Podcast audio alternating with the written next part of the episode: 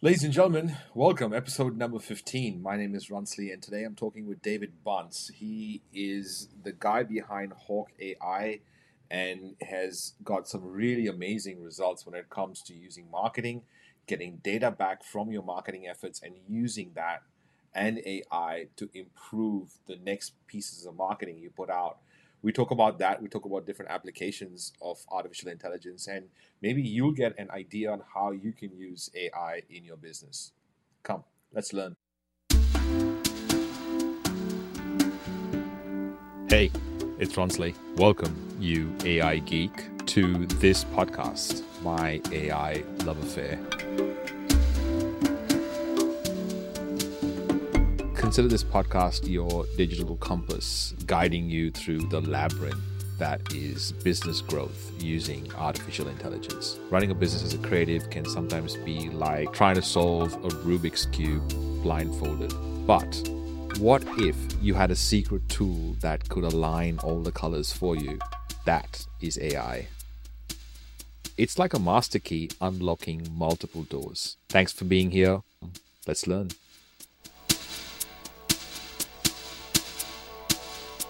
Dave, welcome to the show. Thank you for making the time. Let's start with how would you introduce yourself to your audience and what kind of results have you managed to get as a result of executing and implementing AI in the business? So, I'm Dave Bunce, president of Hawke AI. Hawke AI is we are a digital marketing insights and automation tool. We focus on giving benchmarks and data to our end users that deliver better marketing results for them. We provide optimization and improvement recommendations that outperform benchmarks. So we have a before and after view of what happens when somebody plugs in Hawke AI to their marketing tech stack. And typically we see an exponential lift in results in terms of their return on ad spend. When did you get involved with AI? What was it like at the start? And how did the idea come about to, you know, have such a platform that used AI? Yeah. So the inception idea started now eight years ago.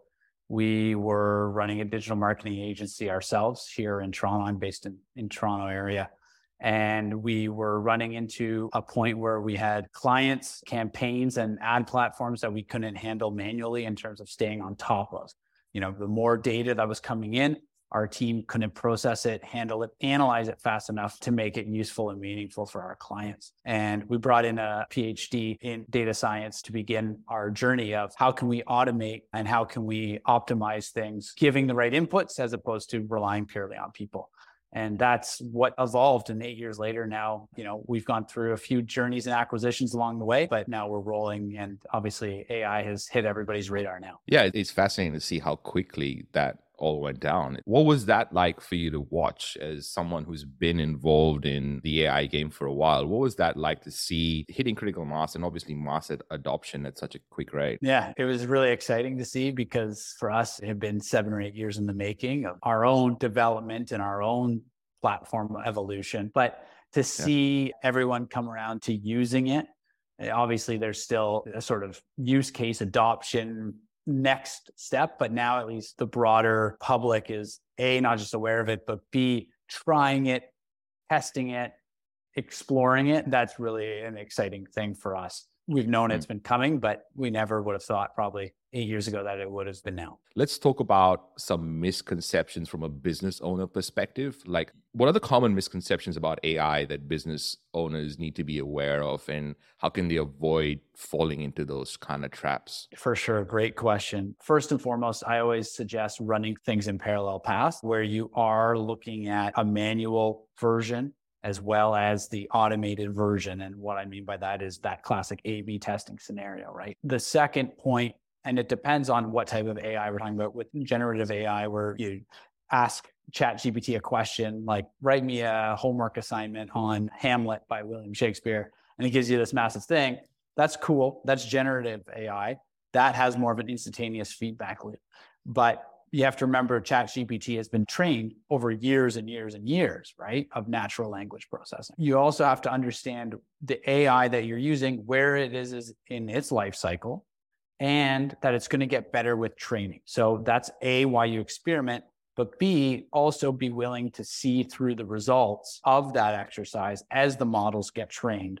First few times, probably going to be a miss, and you're going to have to work with it and evolve it and sort of train it over time. You spoke about the types of AI there, so I want to just go a little bit deeper into that. What are the different types of AI? You mentioned generative AI. What is the landscape of AI that we aren't aware of right now? Yeah, for sure. You know, there's the generative piece, and then there's also the training approach that is more predictive or prescriptive. So, natural language processing and AI, that generative idea is you type something in, it gives you something back. There's the other sort of form where it builds its own models or sort of formative AI, where it creates its own models, does its own processing. And over time, what would take, you know, researchers years potentially to come up with, the AI will do it, but it has to a go through that iterative process of all these different combinations, and it's going to then formulate those sort of models of like, here's how you can build this thing. Mm-hmm. The other one, mm-hmm. Chat GPT, and the mainstream answers are like, hey, tell me about you know what's happening over here in some part of the world, and spit out an answer. You've been in this AI game for a while. What has the, your understanding of AI or how has your understanding of AI changed since you started first implementing it in business? What was that like? The interesting part that I've seen it evolved to my learning, again, coming from a finance background, was that I knew nothing about it. And I was running this marketing agency that had a business problem. And we found the right people and the smart people to bring in the talent to execute. But our whole intent was that, you know, our team was spending hours doing stuff that they didn't like to do. And it was frankly things that we were paying them to do that we didn't want to pay them to do that much of. Like, oh, you're spending this much time having to do this data analysis. So, you know, my learning and development went from I am a finance guy with a business problem, but now to actually see the use cases and to understand at least just enough to be dangerous is kind of where I am in it. and it's still always a learning and evolving, right? Like big advances and game changers happening all the time in this space. What are the different use cases that you've seen of businesses using AI in like maybe mm-hmm. you can go as far and wide as possible just to give us an idea of what AI is being used for. Can you give us an example, maybe two or three use cases that businesses can think about and use AI in? Yeah, so I'll start close to home in terms of the marketing space. And you mentioned the content one, that's the classic right now. There is AI generated creative out there that's close to home with marketing. Beyond that, I look at even the AI possibilities that I've seen or started to explore in hospitality, but then two, the customer service angle, understanding better what are those personal preferences that you have, right? All these different things, eh, the ability to connect and really customize the human element is coming to the forefront now. And that's, I think, some of the most exciting part. Again, going back to the human and AI connection is you know how can we enable ai to provide everyone better experiences while still mm, maintaining the mm. human touch and that's going to be hard ladies and gentlemen if you're listening or watching this hawke.ai is where you go to find everything that dave is up to h-a-w-k e.ai. Let's get into the idea of Hawke AI and what does it do and how does it help business? So the key driver there is we have two items. One is a sort of what we call anomaly detection, or, you know, to liken it or give it an analogy, it's your blind spot checker. You're running digital marketing ads all the time. That's ultimately the goal. First yeah. off, the anomaly detection is we're monitoring and identifying when there are changes to your performance, A, alerting you to them, and then B, helping you take automated action on those. The other one is budget optimization. And that really comes into cross platforms. More controls are coming away from the marketer, which I actually, when you talk to marketers, they're a little worried about it, how many controls are being taken away from them. But what's really been left is where are you putting your dollars? And so our platform looks at across all of your platforms and across all of your campaigns where we would reallocate spend, reallocating spend across campaigns and across platforms. So is it a case that someone with no marketing background or very little marketing background can have AI decide where their ads go? Is that fair to say? Yeah, like in if to really boil it down, yes. Like if somebody says what they do need to have is for our platform at least is they need to be spending some money. we can't create the money to start and cross platform. Like there needs to be enough sample size to do something with. And that's my point on learning and training and development. If you're spending $500 a month, our platform's not going to do it for you, right? Mm. We can't create enough optimization on 500 bucks and that's kind of sample size a month. 5,000, now we can. And it's just because of sheer data and size. And when you talk about use cases, you know, there needs to be a scale for these AI platforms to work. You're not going to get it if you're doing something that could be very easily replicated by by an individual. That's the case with most things, right? If you don't have mm-hmm. enough of a sample size. What is the future of Hawke AI when you're looking into the future? What does that look like? We've started to play with the content side in terms of feeding the results into a chat GPT or wherever. And when I say results, I mean giving the analysis or the sort of outcomes of your digital marketing.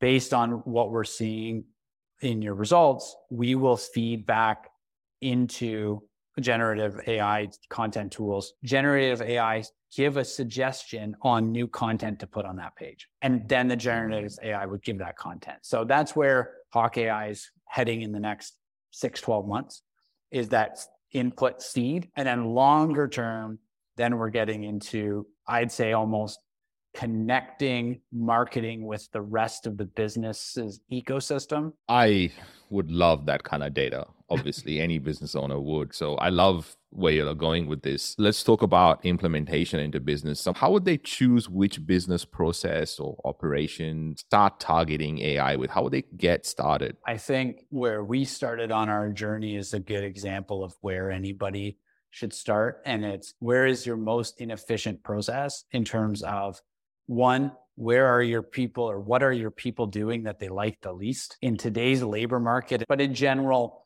there's so much competition for good talent right now and good people. I would start there of, of what work are our people doing that is the most mundane, tedious work that takes a long time. And for us, that was analyzing data and putting it into a report what are the key challenges that you've encountered when it's come to integrating AI into your business and how have you overcome them is my first question and then I want to get straight into the human intelligence versus artificial intelligence piece. The upfront cost was the biggest barrier for us when we started at our agency.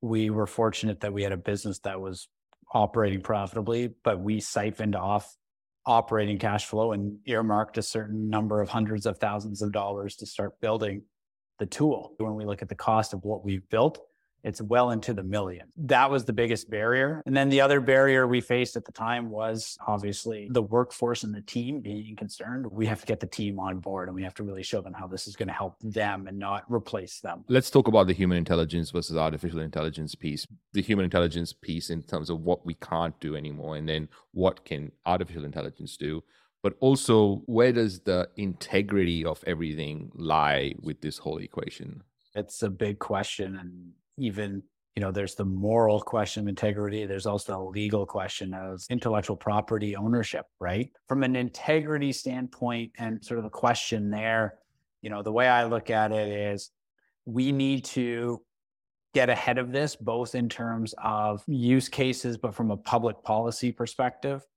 which I'm not hopeful of, but we need to in order to harness this for our benefit. And we have more technology than ever we have more artificial intelligence than ever, and yet we're more stressed. So when I think of the integrity side of it, it's how do we use this A in a non-pervasive way, but B, how do we do this in a way that actually respects and allows us to get, you know, societal benefit out of it in terms of less stress or any of those things. Do you have any idea on where we're heading with this technology and how people can integrate more of that? Yeah, I think a couple of things. One is we need to make sure the results and the sort of outcomes of the AI work is as transparent as possible. We still need people to be able to understand what comes out of it. Let's make sure that the output is still quality. Efficiency tool as opposed to an execution tool is also important, right? Mm-hmm. So I mm. only worry about as the pace of technology only accelerates. How do we as society have these types of conversations in a fast enough way that lets us gain control of how we're going to do this? And otherwise, it's just going to have to be, you know, kind of everybody hopefully is a good person. Yeah. Well, ladies and gentlemen, hawke.ai, H A W K E.ai is where you go to find all the cool stuff. And using, if you obviously, if you spend money on ads and you have this ecosystem going, like definitely give it a try. Dave, thank you for the time and thank you for doing this and thank you for having the conversation. I have to say that some of the things you said I've never thought of before. So I'm glad we've had this conversation. So thank you for making the time. Hey, AI Geek. Thanks for listening. Your job doesn't stop here. I want you to lend your voice to the conversation. So you can join those conversations, discussions, new trainings, new recordings, and the rest of the AI Geeks by going to aigeeks.co slash discord. Also, share this podcast with a friend, another potential AI geek. Until then, much love.